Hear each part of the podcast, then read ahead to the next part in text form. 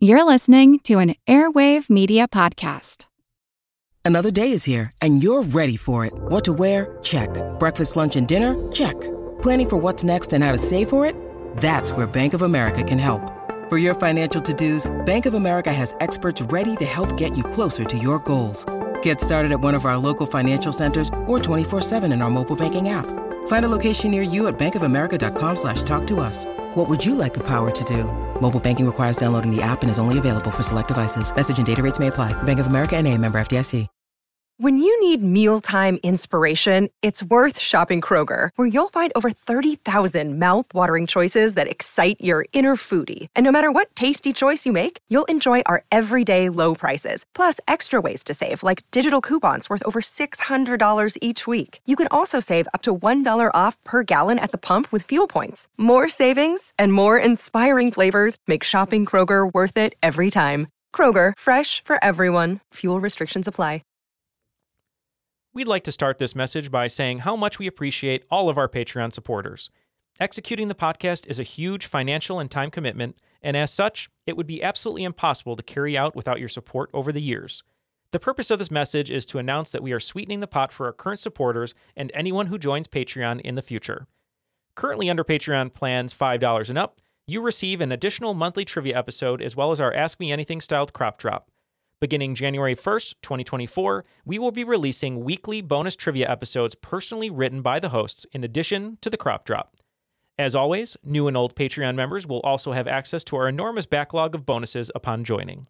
If you have been considering joining, we hope you will consider the new episodes as yet another invitation to sign up. We hope our current members will enjoy the influx of episodes and you will never be short of trivia content. All you have to do is go to patreon.com/trivialitypodcast. And now, it's time for the show.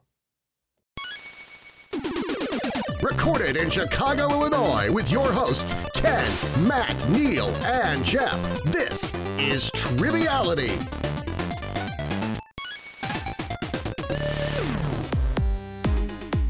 Hello and welcome to Triviality, the game where lack of seriousness meets a little bit of knowledge. Sitting right here very closely with Ken and Jeff. Breathing right on your neck. Right on your neck, whispering sweet nothings into your ear. How are you both today? You ready to answer some questions, Neal? This is the ASMR episode. And now that everybody's turned their volume way up. Yeah, I'm doing well. Yesterday, ran my first 5K in 10 years. Yeah, how'd that go? It was good. I accidentally had you turned off, Jeff. I thought I had number 3 turned off, but number 5. I just turned you off, I think, subconsciously. I didn't want to hear your voice. But what did you ask me? I was wondering how that went for you, Neal. It went well. My goal was to run under 30 minutes, and I got 29:03 with a 9:22 pace, which was good for me for not doing a long time. And how much did you get smoked by a child a third your age? Yeah, the fastest runner was a 12-year-old who ran 19 minutes for a 5K. So... I didn't see who it was, but I think I probably... because they left you way behind. They were, very behind. And I almost lost to a husband and wife pushing a stroller, but I said at the end, not today, and I sprinted in the final 100 yards.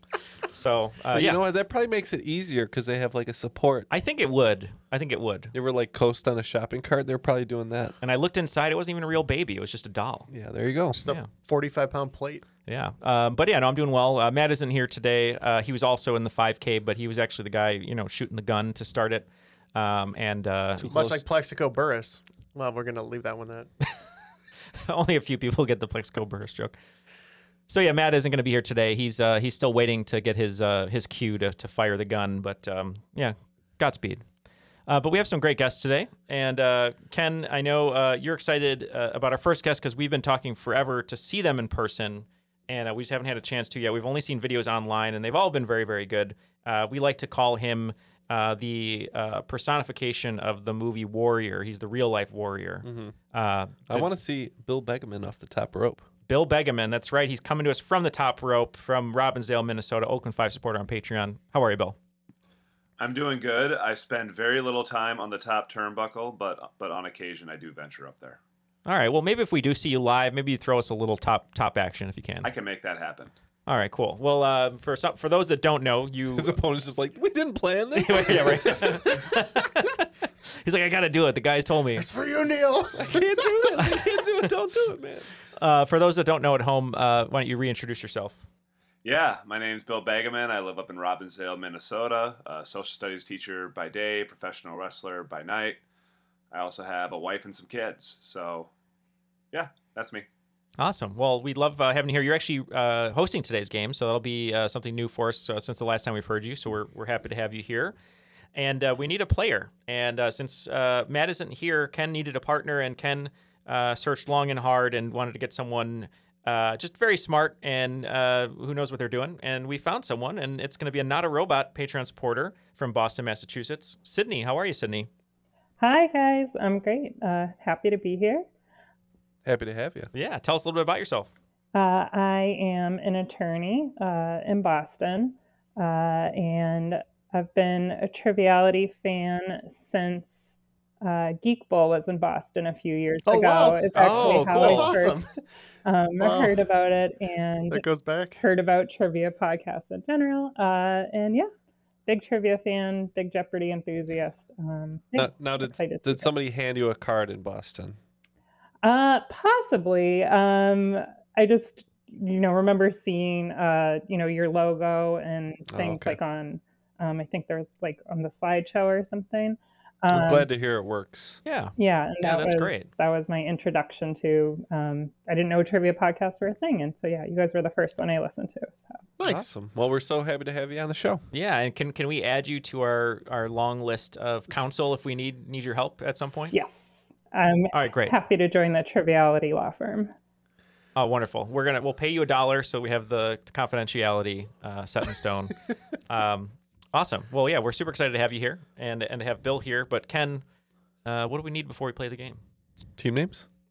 We do need team names. I guess we could start there. So me and Sydney taking on the wrestling theme. There's a faction called Judgment Day, but I think if I were in that faction, I'd call it Judgmental Day. Oh, for sure. Yeah. So we're going to be Judgmental Day. Your promos would just be judging the other wrestlers. Yeah. Jeff, we wanted to come up with something a little bit more cerebral in honor of Triple H, a little more cerebral assassin. So, Jeff, what are we going to be today? We really sat down, thought about it long and hard, and we came up with what we think is incredibly clever here. The Fart Foundation. Very good. Thanks to Bill for that assist there. He gave us the hot tag. We were struggling a bit. And when in doubt, turn to Bill. Fart it out. Fart jokes. Yeah, when in doubt, fart it out. Thanks, Jeff. But yeah, Ken, we need a rules read. No, that's right. That's bad advice. Never trust a fart. And last week we found out, Ken, how many times is the word "the" in the rules read? What was it? 8? It was 8. 8 times. So let's see if you can count at home. This is going to be Darren doing his best. Hulk Hogan doing a promo. De regels van het spel zijn simpel. 20 vragen verdeeld over 2 rondes, waarbij elke vraag 10 punten waard is. Halverwege is er een speciale swingronde, ontworpen door de host van deze week. Na deze rondes beginnen de spelers aan de finale, met de punten die ze hebben verdiend.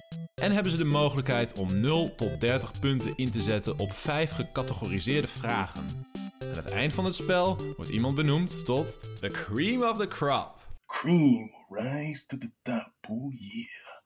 And yeah, as I'm sure you counted, it was 8 times. Yeah, 8 times in both English and Dutch. You count that, right? Yeah. Bill, how did you feel about the rules read, and are you ready to go?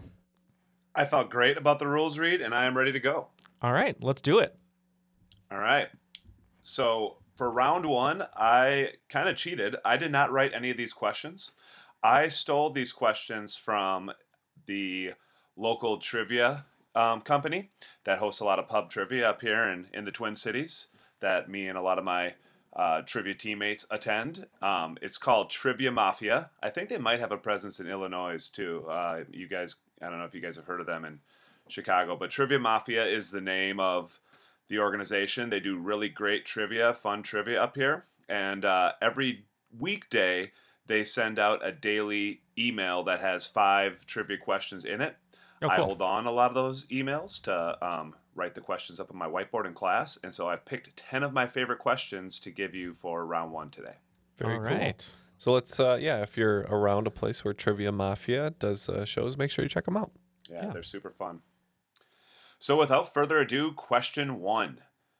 The furthest distance on Earth between 2 cities that are capitals of countries that share a land border is about 4,000 miles. For 5 points each, Name those two capital cities. Note, for the purpose of this question, France and French Guiana are not the same country.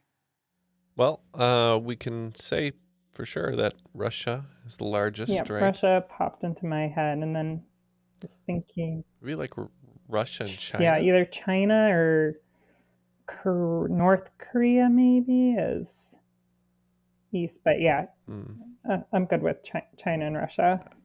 Okay, so for Russia, what is it, St. Petersburg? Moscow? I think Moscow. Moscow? And then for China, is it? Beijing. Beijing or Shanghai? Beijing. Beijing? Okay. So we'll say Moscow and Beijing. Yeah, so when I'm thinking about this question, definitely thought of Moscow right off the bat, Neal. Had that down pat. I think Beijing is pretty far north, and so I think just slightly farther. They only have a small 17-ish mile border, but we're going to guess that it's actually North Korea, and so we said Moscow and Pyongyang. Full points to one team, partial points to another. The answer is Moscow and Pyongyang. Moscow and Beijing are pretty far apart. Bill tried to warn you about teaming up with me before the game. He tried to warn you. Well, I can't take any. I can't take responsibility for what happens now, but I'll take the partial credit. Question 2. What candy company was founded in 1949 by the jovial owner of a Colorado horse farm? I think I'm locked in with I guess I think I have. All right, Sydney coming in clutch. What are you guys thinking? Okay, so we got candy company 1949. I think that's after Baby Ruth. That had been around for a long time. Jovial owner. Jeff, what words come to mind when you think of jovial? Happy. Happy. Yeah.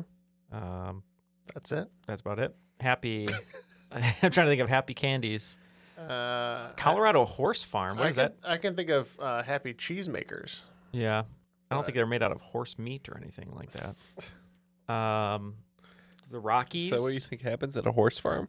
Well, I hope when they say the horse, they're going to go to the farm. I hope not. But the Colorado horse farm, it has like Rockies in it maybe, or let me think. Crunch? No. Mountain? It's not Ferrara Pan? No. So whatever you want to go with, Jeff. I am at a total loss. Is this Coors Candy Company? The Banquet of Candies. We will say, I guess, Mars. Can't think of anything else. So not too much of an idea on this one. No, this one we named a lot of companies, but we're thinking conglomerate over individual brand, and we just can't think of any other conglomerates. So we said Mars. Okay, Sydney. First thing that popped in my head, Jolly Rancher. Oh. Ooh. Duh. He is a jovial owner of a Colorado horse farm because he is indeed a Jolly Rancher. Wow. Great. So we talked ourselves out of it. We were thinking conglomerate rather than just a brand, candy brand. I never knew that's why it was called that. Question 3. What appeared twice in Winnie the Pooh's name when he first appeared in children's books in 1926, but were dropped from his name when he was acquired by Disney? So, Jeff, I know of one name that they for sure cut out for Winnie the Pooh. And if you want to just go with your guess and we'll combine those, we'll see if we can get the extra points or both names here. All right. Any ideas on this one right off the bat? No. All I could think of was maybe if one of the words was repeated, like Winnie, or I don't know, Pooh. None of them feel right, so I'm not sure. Would you think it would be another word or something that's already included? Maybe another word or like something that rhymes. But I kind of don't mind like Winnie the Pooh Pooh. Winnie the Pooh Pooh. It would make sense why they removed it. Yeah. So are we looking for one word or two? I think just one word. One thing that appeared twice in the name. Yeah, so I'm good with it. I like that. I thought our team was all about the toilet humor, but yeah, we love poo poo as well. So I know for a fact, I think I could be wrong now, my memory might be failing me, but Edward was a name that when he had at some point, Edward Bear maybe. Teddy. And Teddy. And then Jeff said Bear, and I was like, well, maybe it's Edward Bear, and then Winnie the Pooh Bear, and then they cut the bear, and then he just went to Winnie the Pooh. So we said Bear. I wish the answer was Winnie the Pooh Pooh. That would pair nicely with my Fart Foundation team names suggestion earlier. But the answer is actually, so no points to either team. The answer is dashes or hyphens. Oh, yeah, dash the dash poo. I kind of remember that. Yeah. Oh, now that you say that, I think we've gotten that wrong like 10 years, 6 years ago, 5 years ago, whatever. Question 4. What fast food chain unsuccessfully attempted to trademark a unit of measurement twice? Once in 2007 and again in 2009. Hint, once you hear the answer, the jingle will be in your head all day.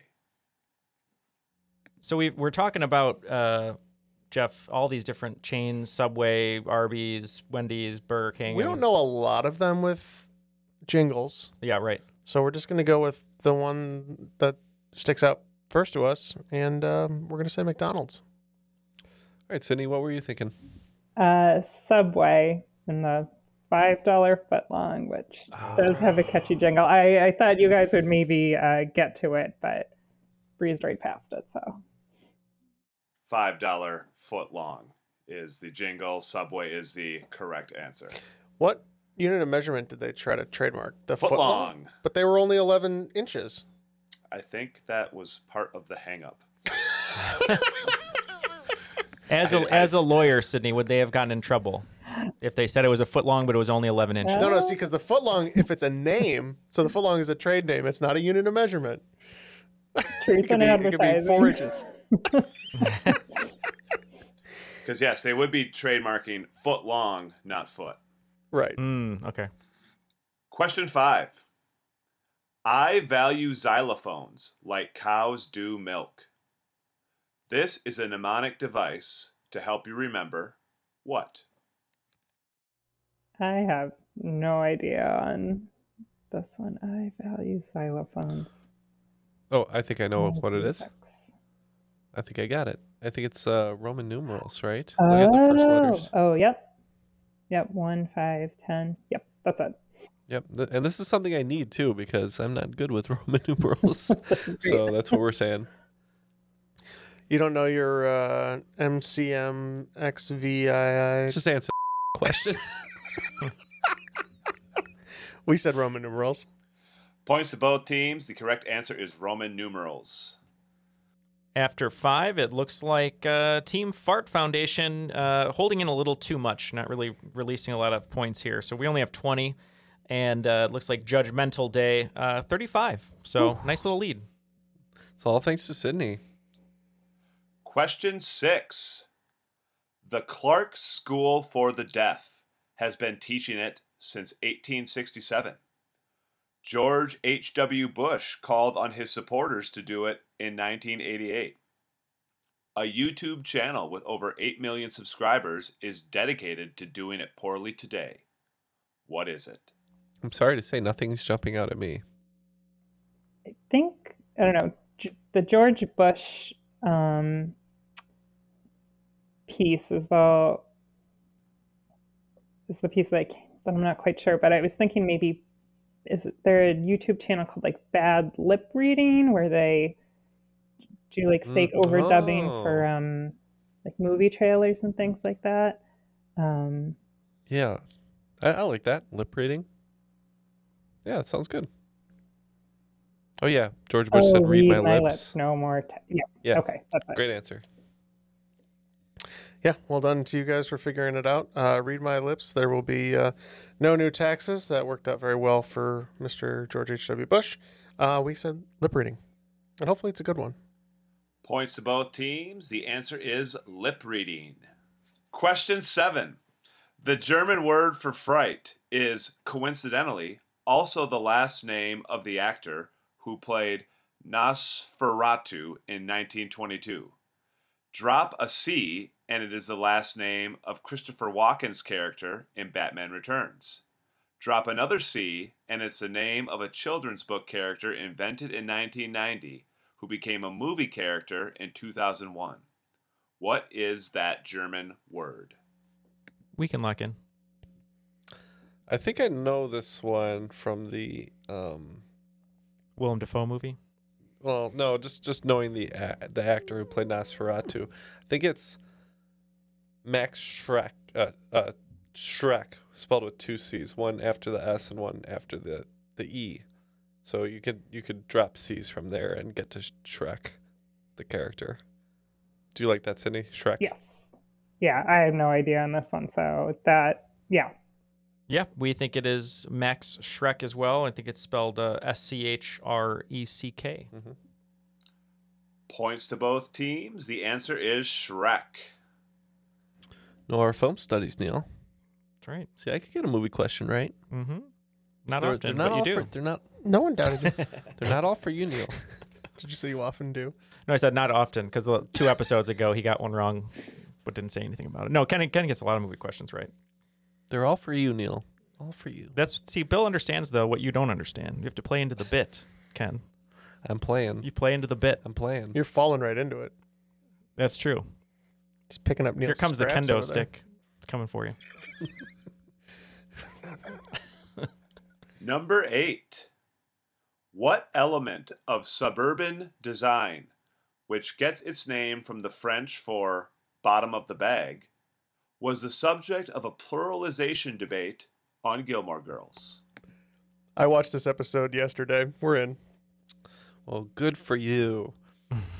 But I would say, I mean, when I think of... Richard and Emily got hot under the collar. When I think of suburban design, I think of those roundabouts at the end of streets, you know. Usually it's 3 or 4 houses surrounding it. I believe that's called a cul-de-sac, yeah? And that... sounds or looks French, so that works for me. I don't know why. Just answer the question, Jeff. This is going to be a new running bit. Just as soon as he looks like he's about to get going. I just wanted to do my Rory Lorelei bit, Ken, but fine. We'll say that the answer was the plural cul-de-sac. I don't like this Gilmore Girls version of Jeff. Whether it's cul-de-sac or cul-de-sacs, that is the correct answer, cul-de-sac. I know it's wrong, but it sounds right. Number 9, perhaps my favorite question of the bunch. What fictional fruit was invented in 1958 when it was discovered that the food dye red number 2 is carcinogenic? I really have no idea on this one, Jeff. I cannot think of a fictional fruit. That's what threw me. In 1958. Yeah, initially I wanted to say this word here, but that's not a fruit. But I was just thinking around that time period. It is if you're Ronnie Reagan. That's true.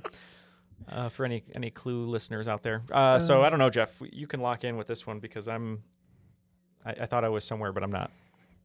Yeah, I don't know how you would invent a fictional fruit. But yeah, I'm at a loss. Okay, right. We're just going to lock in with a guess. What about like juicy fruit? Oh, like gum? Yeah. Yeah, that's an ugly gum, you know. Tastes pretty good for about 4 seconds. And I really like juicy fruit. Yeah, and but it's not really colored anyway, right? Yeah, well, but at least you consume it. That would make sense. I don't know, fictional fruit and the year. For some reason, Charlie and the Chocolate Factory popped into my head, and I was thinking like snozberries. Oh, snozberries. The rest of the question, I mean, could be. The rest of the question wouldn't make sense. So yeah, I like juicy fruit. Rodell really hated kids. All right, juicy fruit. Yeah, we had no idea. We just said ketchup. No points awarded this round. This is a flavor that we've all probably had at some point in time, but if you think about it, you've never actually seen this fruit out in the wild or in a produce section. It is blue raspberry. Oh. Oh. That's true. Ken and I were talking about that recently, how like none of the flavors are the actual flavors. Just like, oh, I just believe that this thing that tastes like wallpaper is banana. The snozberries taste like snozberries. I don't know what wallpaper tastes like, honestly. But. And number 10. Gerald Holtum created a design in the 1950s that combined the semaphore codes for N and D, standing for nuclear disarmament. What is the symbol known as today?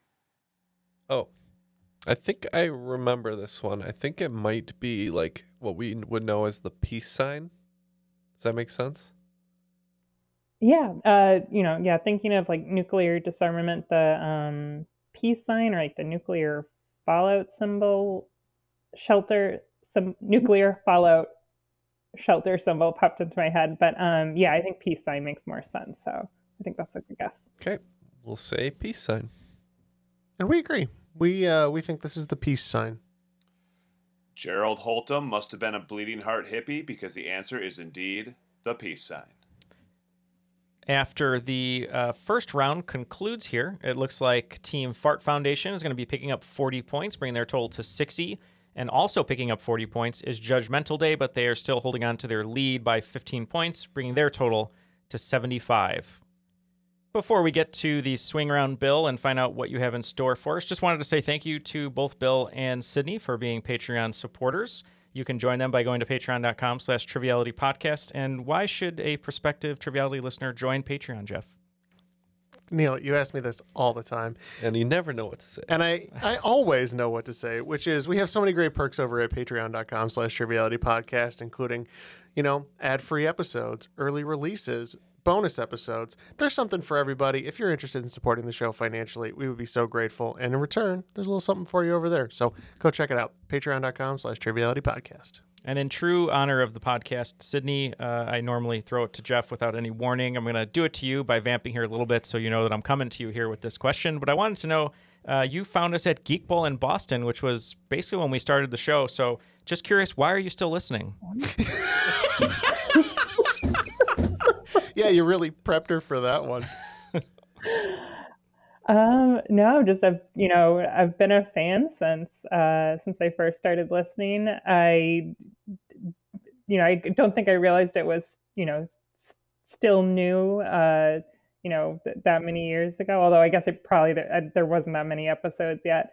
But yeah, I think it's just a great listen. You guys have great chemistry. Especially during the pandemic and everything, it was like a great substitute for pub trivia. Well, thank you. I think the quality and the camaraderie is just even when I'm digging into Jeff pretty hard. Yeah, but we know it's all in good fun. I love Jeff. Yeah, of course. Yeah, it's all in good fun. Jeff? Of course, Ken. What Bill doesn't know is after we record every episode, we go into a dark dungeon and have a fight club, and then until we heal, that's when we can record again. Neal, you're not allowed to talk about that. That's true. Well, Bill, what do you have in store for us for the swing round? So my swing round is titled First Tracks, and I wrote a little descriptor here. For this round, I will give you the name of the first track of an album and the year that album was released. Your job is to name both the artist that created the album, for 3 points, and the album title, for 2 points. A couple tips, too. Tip number 1, each of the albums is listed by Wikipedia as a top 100 selling album of all time, so these are pretty well-known albums. And tip number 2, none of the albums are self-titled, i.e. Boston's Boston, nor do they share a name with the title of the first track, i.e. Britney Spears' Baby One More Time. I will list the first, or the 10 first tracks that I have, as well as the years, right now. Number 1, Let's Go Crazy, 1984. Number 2, Speak to Me, 1973. Number 3, Man, I Feel Like a Woman, 1997. Number 4, Come Together, 1969. Number 5, Rolling in the Deep, 2011. Number 6, All I Really Want, 1995. Number 7, Don't Know Why, 2002. Number 8, Funeral for a Friend / Love Lies Bleeding, 1973. Number 9, Red Intro, 1996.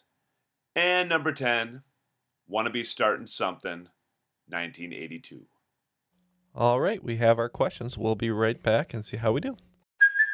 Hey, it's Kaylee Cuoco for Priceline. Ready to go to your happy place for a happy price? Well, why didn't you say so? Just download the Priceline app right now and save up to 60% on hotels. So whether it's Cousin Kevin's Kazoo Concert in Kansas City, go Kevin, or Becky's Bachelorette Bash in Bermuda, you never have to miss a trip ever again. So download the Priceline app today. Your savings are waiting.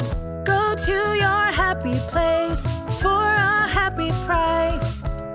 Go to your happy price, Priceline. Want to learn how you can make smarter decisions with your money? Well, I've got the podcast for you. I'm Sean Piles, and I host NerdWallet's Smart Money Podcast.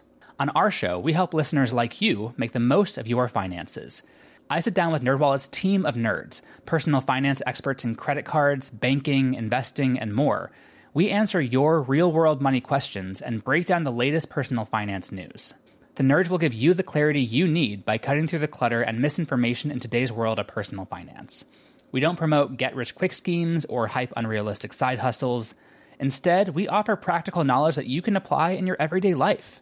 You'll learn about strategies to help you build your wealth, invest wisely, shop for financial products, and plan for major life events. And you'll walk away with the confidence you need to ensure that your money is always working as hard as you are. So turn to the nerds to answer your real-world money questions and get insights that can help you make the smartest financial decisions for your life. Listen to NerdWallet's Smart Money Podcast wherever you get your podcasts. All right, we are back with our answers. We'll get these questions one more time. Just a reminder to the audience that the artist will be worth 3 points. The album will be worth 2 for each of these. Bill? So first track, number 1, was Let's Go Crazy from the year 1984. We said Van Halen, Jump.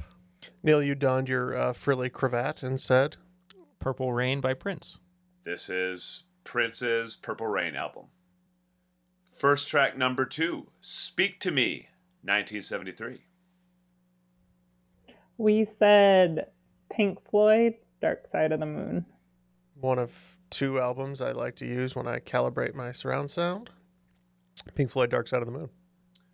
This indeed is Pink Floyd's Dark Side of the Moon. The other first album track is Paula Abdul's first album. It is. Yeah. Yeah. It doesn't do a lot with the stereo work. I just enjoy it. First track, number 3, Man, I Feel Like a Woman, 1997. We said Come On Over, Shania Twain. And we did say Shania Twain. We had no idea what the album was called, so we just said it was called Country Girl. Love that guess. Would have been a better album name. It is Shania Twain, and the album is called Come On Over. It's not a really bad song by Luke Bryant. I don't know. You think I listen to Luke Bryant? Constantly. I use it to calibrate my surround sound.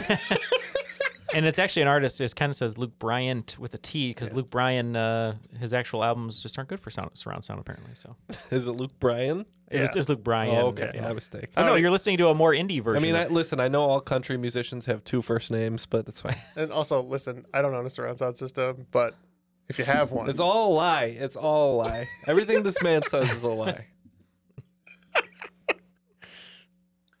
First track, number 4, Come Together. 1969. Neal had this one. Yeah, we knew it was the Beatles, and we were trying to figure out what album it was, and we knew towards the end of their run, we think Abbey Road was the one that this one was on. We also said Beatles. Wasn't too sure on the album, but we landed on Revolver. We spun the barrel. The question with this one was, which Beatles album is it? And it was Abbey Road. First track, number 5, Rolling in the Deep, 2011. We said Adele, and we went with 23. Ooh, I wonder if we made a mistake, though, Jeff. I know their age numbers, but we said Adele, and we thought her really, really big hit one was 21. Could be. We were on the fence. This is Adele, and she was 21. Son of a... For trivia purposes, if I remember, I wrote this question for the calendar that's released often, but I believe this album was the one that unseated NSYNC's No Strings Attached for their record-breaking number of weeks at number 1. A dark day for Neal. It was a dark day for me, that's true. And then I listened to to some of her ballads to help me get over it. First track, number 6, All I Really Want, 1995. Boy, we did not know this one. We said Ace of Base, and the album was All That She Wants. Nice. I was thinking about that. Yeah, for 95 Smash Records, you'd be forgiven for forgetting this because I think there were 5 standout other pieces on this track, tracks on this album, but we said Alanis Morissette's Jagged Little Pill. I still think we should find a way to work Ken singing Paula Cole into this podcast somehow. But yes, the answer is Alanis Morissette's Jagged Little Pill. Clearly, Paula Cole didn't. All she really wanted was their lives to be over. But and Jeff, please get your hand out of my pocket. First track, number 7, Don't Know Why, 2002. We said Norah Jones, pretty confident on the artist, but for the album, just said Tomorrow, you know, came up with something generic. She was a big Annie fan. Yeah. Exactly. Yeah, this one we knew was Norah Jones because we watched a bunch of dramatic movies and rom-coms and fast-forwarded to the slow dance scene. But we couldn't figure out the album title, so we just said it was Moonlight. It is Norah Jones. Album title is another track you might have heard of hers, Come Away With Me. Oh, that makes a lot more sense. First track, number 8, Funeral for a Friend / Love Lies Bleeding, 1973. Weren't too sure. We just said The Clash and their iconic London Calling. Yeah, I think we're going to let Taryn Edgerton do a better job on this double feature. We said Goodbye Yellow Brick Road. By who? Elton John. Thank you. This is Elton John, Goodbye Yellow Brick Road. Or Reginald Dwight, I'm sure would have been accepted, his legal name. Oh, no. No, because that's not the artist. Elton John is the artist. Reginald Dwight's just some guy who grew up to be Elton John. Just like Jeff Culver isn't the host. It's actually... That's my artist name. Your artist name. Your real name is... I chose such a vanilla artist name, but... Your real name is Red Denim. Speaking of red... There you go. First track, number 9, maybe the toughest one, Red Intro, 1996. We had no idea. We just said No Doubt and Tragic Kingdom. Yeah. You're killing me, Neil. Softly. Yeah, this one I knew was hip-hop, and it just took me forever to get to it. But we said the Fugees and the score. Yeah, I was hoping the intro title would kind of lead people to the hip-hop genre. And in 1996, the big album was the Fugees, the score. And number 10, Wanna Be Startin' Something, 1982. Not too sure on this one. We said Michael Jackson. Maybe it was Thriller. Yeah, we knew it was definitely MJ. And we too said Thriller. Michael Jackson, Thriller is the correct answer. In true swing round fashion, it looks like the swing round lived up to its name. So both teams getting some points here. Judgmental Day going to pick up 22 points, bringing their total to 97. And taking the lead for the first time here, picking up 48 points, is Fart Foundation at 108. Forgot how stupid our name was. Okay, round 2. I'm a little worried about this round because Neil, but I titled this round Not a Movie Round, and I'll read my little descriptor here. While none of the questions in this round are about cinema or motion pictures per se, the answer to each of these questions will share a name with an Academy Award Best Picture nominee. As an extra hint, the year that the film received its nomination will also be included in the question. Okay. Movies are not my strength, so this was kind of my attempt to do some digging into some movies and come up with some creative questions. So, well, Neil, that should be very beneficial to you and you alone. Definitely not me. Definitely not Ken, because I hate movies. Yeah, go ahead, Bill. Let's get the round. Question 1, 1999. While their ability to perceive paranormal activity is in question, magnetoreception in pigeons, echolocation in dolphins, and electroreception in platypuses are all abilities that could be accurately described as what? We're locked in, Neil. 1999. Could this be The Sixth Sense? That nominated? Yeah, I like that. I'm a big advocate for expanding beyond the classical 5 senses. I think we have many more than that, but we agree. We said The Sixth Sense. Magnetoreception, echolocation, electroreception, all examples of a sixth sense. But which one gets 5G? Telekinesis. Telekinesis, but you only, that's the thing. You can get telekinesis, but your cell phone will only get 3G for the rest of your life. You take it. Sometimes I feel like I've been dead this whole time on this podcast. Just talk. Nobody hears what I say. Question 2 in Not a Movie Round, 2019. The idea for this game component had its origins in the game of Euchre, where blank specimens that were included in the set but not intended for actual play were used as trumps. What is the funny name that later began to appear on these specimens, often accompanied by a cartoonish illustration? Neal, I'm going to go ahead and once again lock in. That was redundant. Neal, I'm going to go ahead and lock in. I'm just going to let you lock in, and then you can just ask me if it was a Best Picture nominee, and then that way I'll feel better about myself without getting anything wrong. So we can lock in. So while we're talking about 2019, one of the prominent movies that came out was Joker. And I've often used Jokers in card games as well. Oh, yeah. So playing cards, yep. How's about Joker? Yep.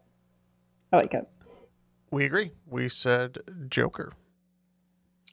These blank specimens did eventually become the Joker cards. Points to both teams. Question 3 in Not a Movie Round. 1987.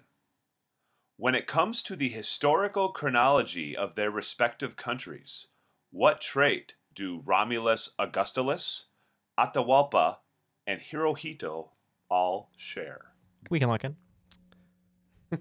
Yeah, Sydney, I have a strong idea on this one. Do you have an idea?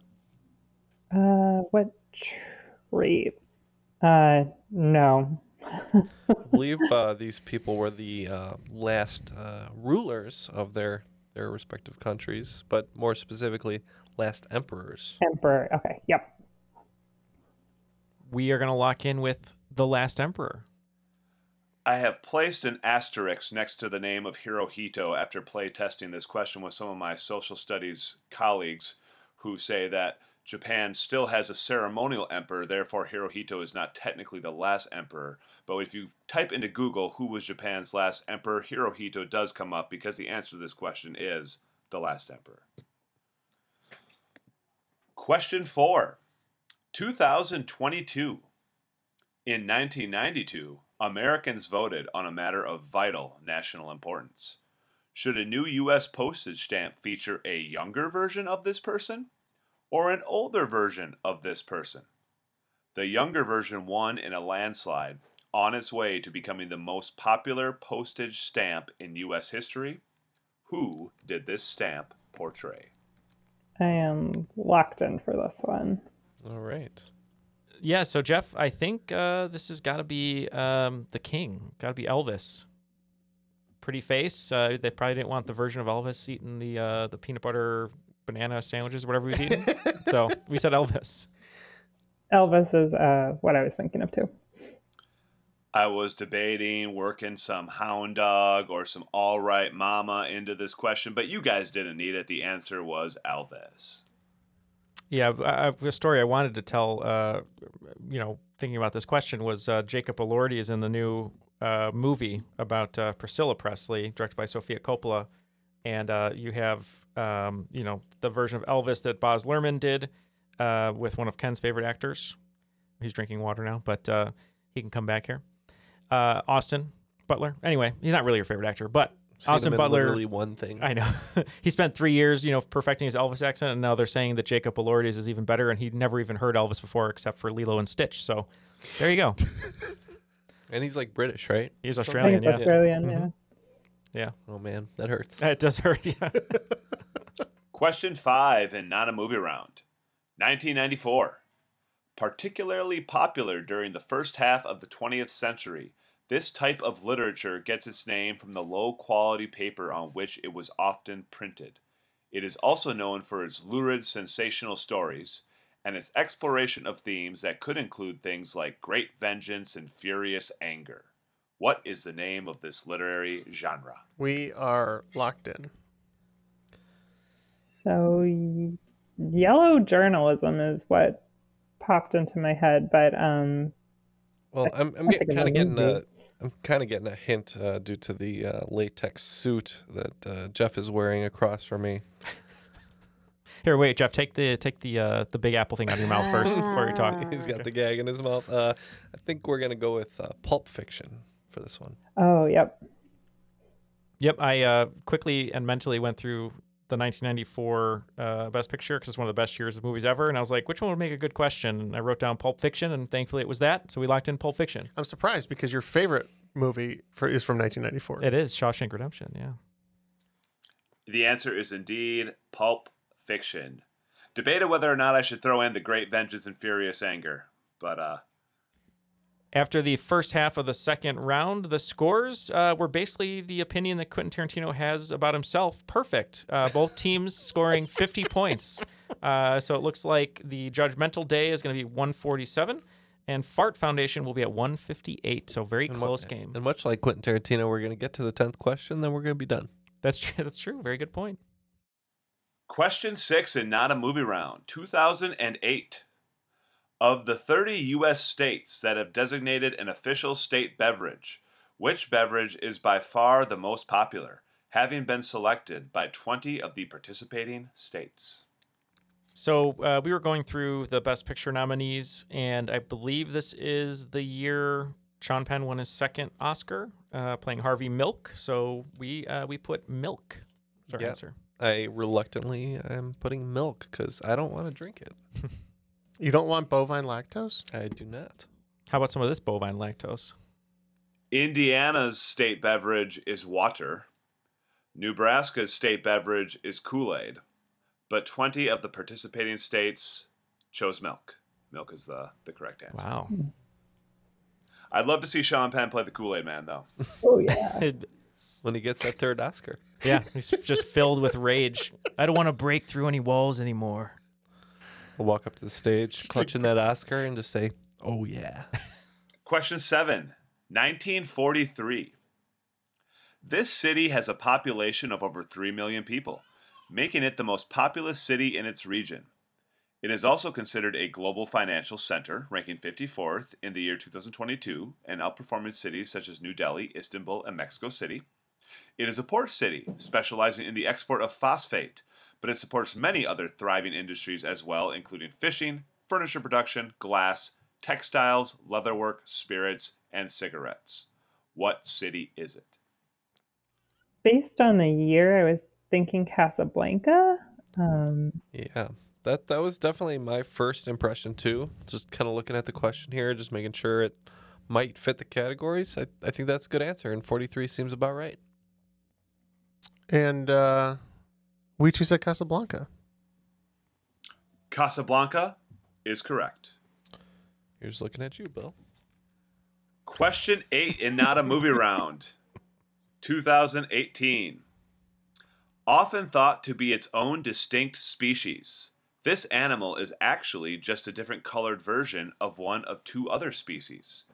Those two species come from different parts of the world, but even when sporting their more traditional tawny coats, are still often confused with one another due to their spots. What is the more common name used to describe the melanistic variant of these two species? All right, we did some reasoning over here and kind of put it up against what we thought were Best Picture nominees. We're going to lock in. Okay, Sydney, you're kind of nodding and have a good idea for this one. What were you thinking? Based on the year and that it's an animal, I was thinking Black Panther. Yeah. And it was nominated. Yeah. I like it. Let's go with it. Yeah, initially we had written down the animal Green Book, but we officially locked in with Black Panther. Green Book, the best movie of the last 20 years, easily. This is one of those where I knew I wanted to write a question about the movie and learned all this information in researching the species that the movie is named after, which actually isn't even a species. It's a black panther, which is just a melanistic variant of the jaguar or the leopard, apparently. So points to both teams. You don't recognize the yeah. Well, there's two versions of that. You could do the yeah, which is Teenage Mutant Ninja Turtles. Teenage Mutant Ninja Turtles. We go, yeah. Secret of the Ooze. Yeah. That's one of my favorites of all time. The Weeble. The second version I was saying is Kermit the Frog. Well, no, I was saying, well, yeah, that too. I was thinking of Goldie from Back to the Future when he goes, yeah, mayor. Yeah, I was doing the Mayor Goldie Wilson. Yeah. Question 9 in Not a Movie Round, 1976. What was the nickname of the 41st Vice President of the United States, whose last name was also used to describe more moderate and liberal members of his political party, particularly those from the Northeast and Midwest? Okay, Jeff and I wrote down some of the nominees that we knew from this year. It was a pretty famous year for who won. And we think one of them fits a nickname. Well, I'm having trouble coming at this from either angle. Sydney, did you have anything jumping out at you for now? Based on the year, Rocky, you know, I thought of Rocky, and I thought maybe that could be a nickname for someone. And then I don't know who that would be, but I like your intuition. I think one of the Rockefellers, maybe Nelson, not sure where that's coming from, was the vice president for someone. I would have guessed, you know, probably earlier than 41, because 41 I think would be like well into the 20th century, but I'm thinking maybe Rockefeller, and then that was... I love it. I love your intuition. Yep. Let's go, Rocky. So, actually, it's not too far off in the modern era. Quite a few of the earlier presidents who vacated office by means of dying didn't often have their vice presidents replace them and then replace the vice president until much later. So we believe that this is Rocky, named for Nelson Rockefeller, who was Gerald Ford, the 38th president's VP. Nelson Rockefeller is the vice president in question. Rockefeller Republicans were moderate and liberal Republicans from the Northeast, which used to be a thing. And his nickname was Rocky. Nice. He's totally backed it. Well done, Sydney. I don't know where it came from, but... And the last question in Not a Movie Round, question 10, 2007. Sailing to Byzantium is a poem by William Butler Yeats. In this poem, Yeats sails to the title city because he has determined that his current location, a place with, quote, the young in one another's arms, birds in the trees, those dying generations at their song, end quote, is a place where he no longer belongs at this late stage in his life. In other words, as the first line of the poem states, Yeats' current location is a place that is what? Oh, wow. We can lock in. Wow. So the other team did some crazy reasoning here on their end, knowing the movies and maybe knowing a little bit about this poem. You have any ideas? So at first I was thinking maybe something biblical. Like I think there was a movie called like Babel or Babylon, but I think that's a little bit older. And then based on talking about aging and you know, getting older, then I thought of the one with he plays like an assassin, No Country for Old Men, I think. I don't know, 2007 might be a little... His current location is a place that is No Country for Old Men. Yeah, I like that. That's a great answer, and it fits in with the end of the question, so let's go for it. Yeah, so we wrote down what we thought the nominees were. There Will Be Blood, No Country for Old Men, Michael Clayton, Juno, which we knew was a location. But yeah, we just went with location and said Juno. It's crazy. The young in one another's arms, birds in the trees, no those dying generations at their song. This place is no country for old men. Yeah. I forgot that. What a coincidence that, you know, it's the name of that book, No Country for Old Men, and also in this poem. Just a coincidence, I'm sure. Oh, yes, of course. Not borrowed. Wow, Sydney is a force to be reckoned with here. Who's the film buff now, Neal? Who's the real assassin, actually? I named all the nominees from that year. Okay. Judgmental Day, you're picking up 100 points. You were perfect that round, bringing your total to 197. And Jeff, we only picked up 90 points, unfortunately. Pathetic. But it still gives us 1 point lead over the other teams. 1 point? 198. God damn it. For once, it truly is anybody's game. So what are our final round categories? I love the idea of Juneau just being a place that old men can't travel to, too. But the final five categories, I decided to go my own wheelhouse for this last round. So your five categories are U.S. history, cats, professional wrestling, books, and Minnesota sports. The wagers are now locked in, and they're kind of all over the place. What did you guys end up doing? Well, Jeff kind of forced my hand here. He said, why don't we just go all in and see if we can finish this thing? So that's what we did. All right. Let's see if you can. Let's have the questions. Question 1 in U.S. history. You probably know that the teddy bear was named after U.S. President Theodore Roosevelt. You may not know, however, that Roosevelt's successor, William Howard Taft, tried to duplicate the success of the teddy bear by creating a stuffed version of what other North American mammal, which for many probably doesn't rank very high on the cuteness scale. Question 2, under cats.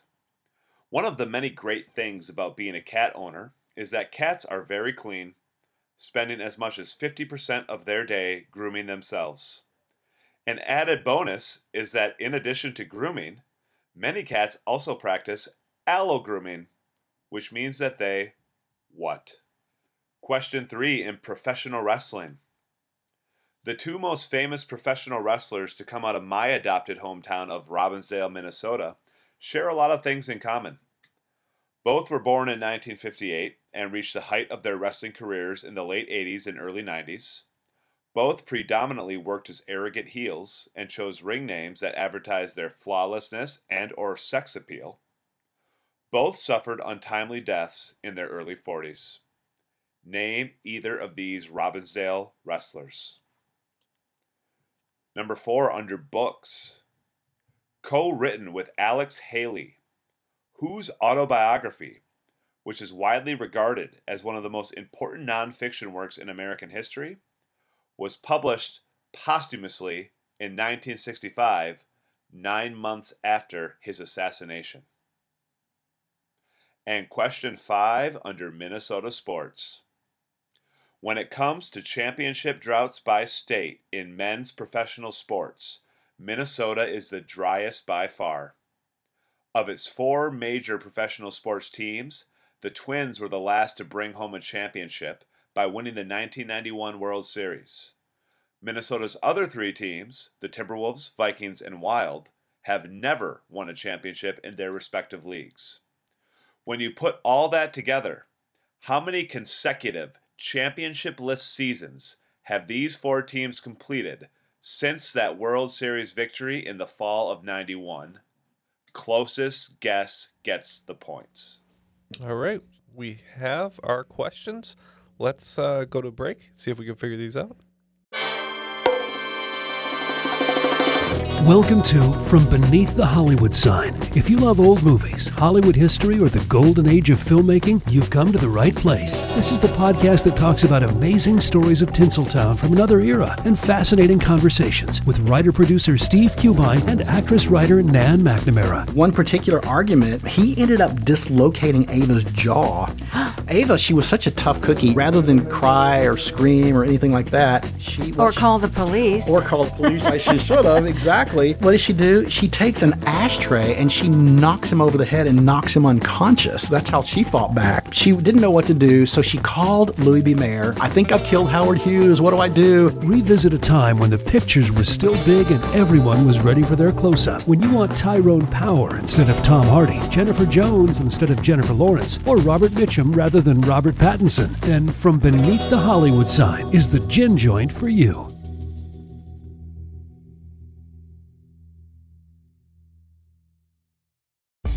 You can spend less time staying in the know about all things gaming and get more time to actually play the games you love with the IGN Daily Update podcast. All you need is a few minutes to hear the latest from IGN on the world of video games, movies, and television with news, previews, and reviews. You'll hear everything from Comic-Con coverage to the huge Diablo 4 launch. So listen and subscribe to the IGN Daily Update wherever you get your podcasts. That's the IGN Daily Update wherever you get your podcasts.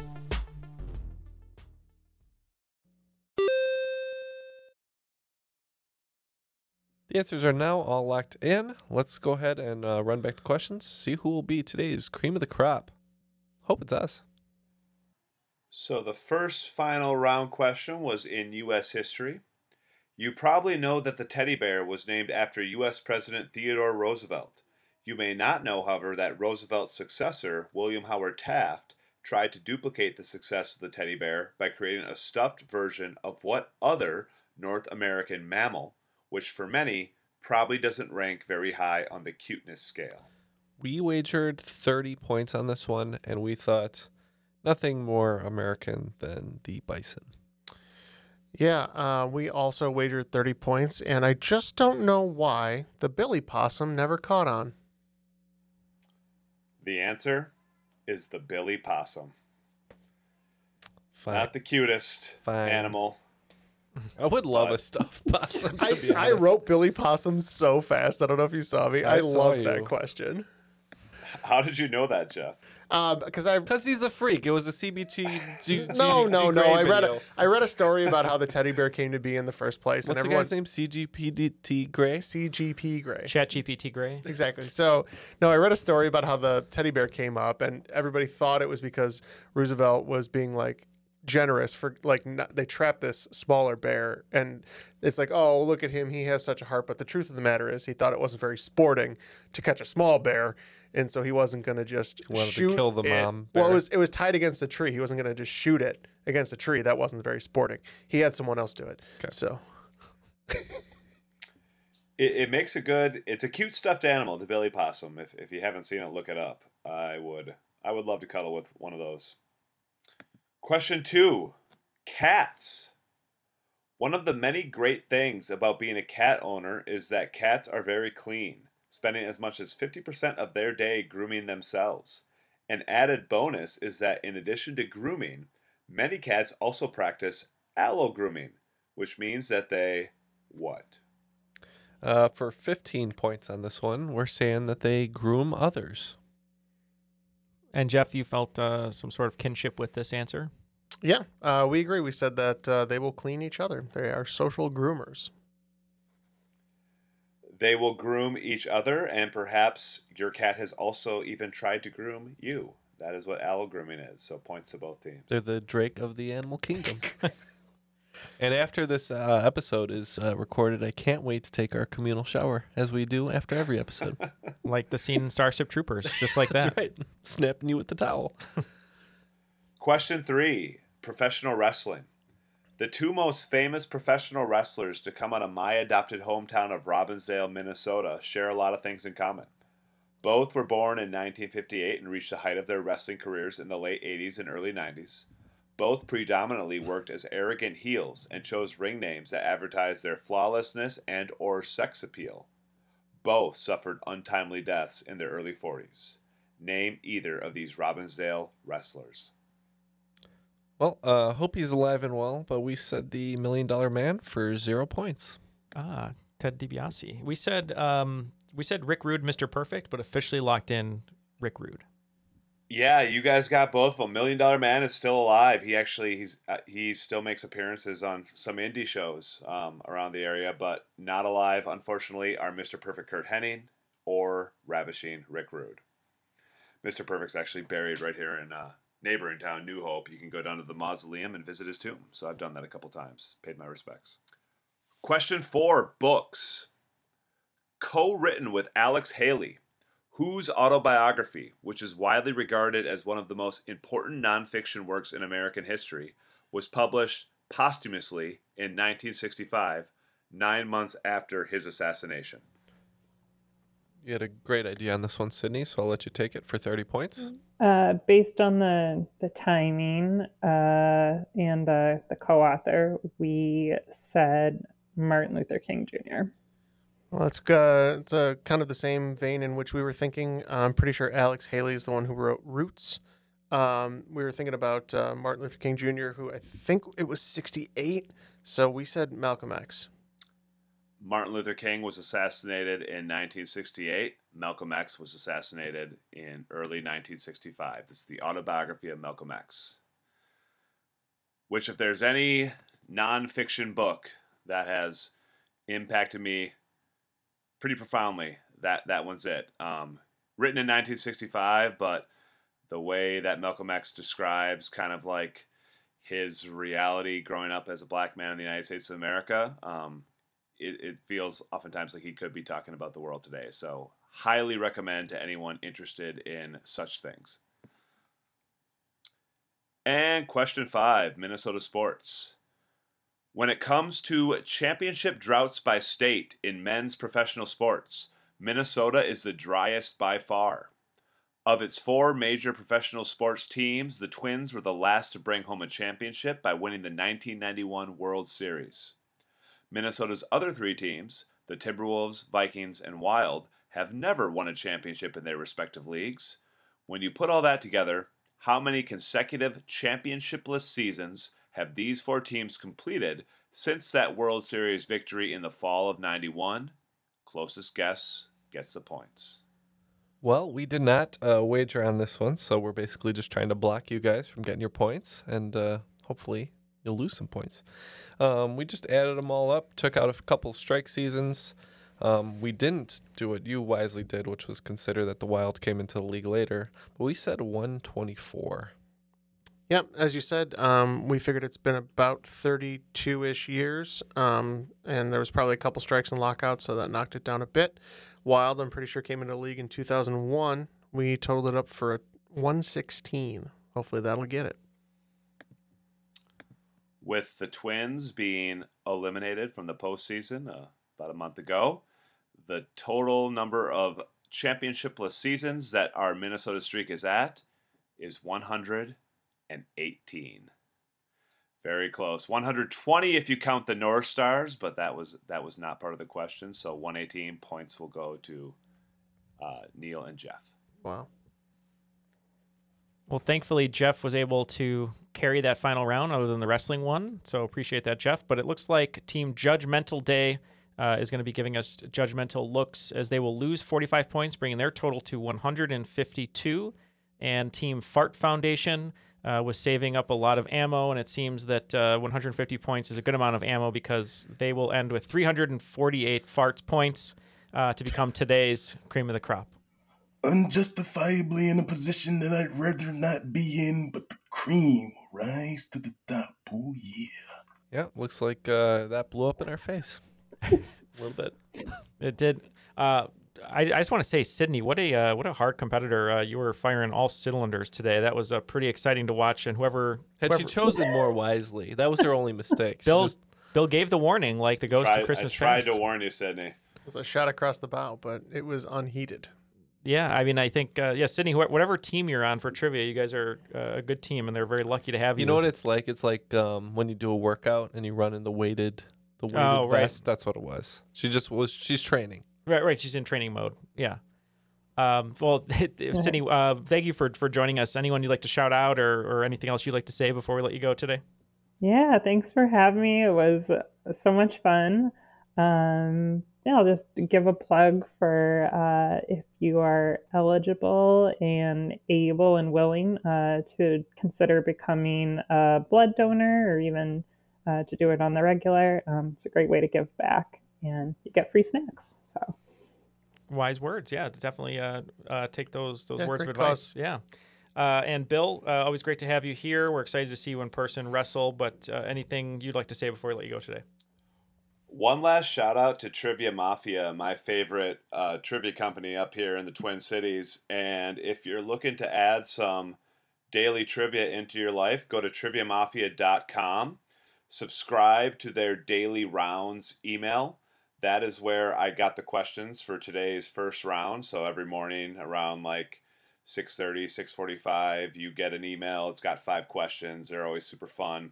I play with my friend Annie, who I'm also going to shout out because she has been very frustrated that I've not shouted her out the first 2 times I've been on the show. So Annie, Me and her compete every week, and the winner each week, or I should say the loser each week, has to donate $10 to a charity of the other person's choice. That's a great way to play trivia. That's how we use the Trivia Mafia rounds. And Annie did beat me this most recent week. Even answered Monday's questions 2 hours before she gave birth to her second son. She was like 2 minutes between contractions and still beat me on the Monday question. So Annie is a warrior. Annie, here is your shout out. Now, please. You gotta pass time somehow. Yeah, that's right. Well, thank you so much, Bill, for being here, and shout out to your students. If any of them were going to listen to this, it was a great game. Especially that movie round was really, really inventive and really cool. So, always a pleasure to have you here. Thank you both for being Patreon supporters. But Ken, speaking of wrestling, you're in the center of the ring right now because we have one more entity to shout out to behind the stage. Yes, and that entity, as Neal calls it, is Airwave Media, our network. You can find them at airwavemedia.com and check out other podcasts such as A Mindful Moment, Sleep Tight Science, and the Unbiased Science Podcast. Well, yeah, definitely check out those shows. We're excited to be a part of the network. And for Matt and Jeff and Ken and Bill and Sydney, my name is Neal, and we will see you Cleveland 2024.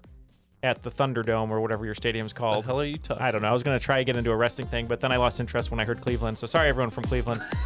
We hope you enjoyed Triviality. We'll see you next week.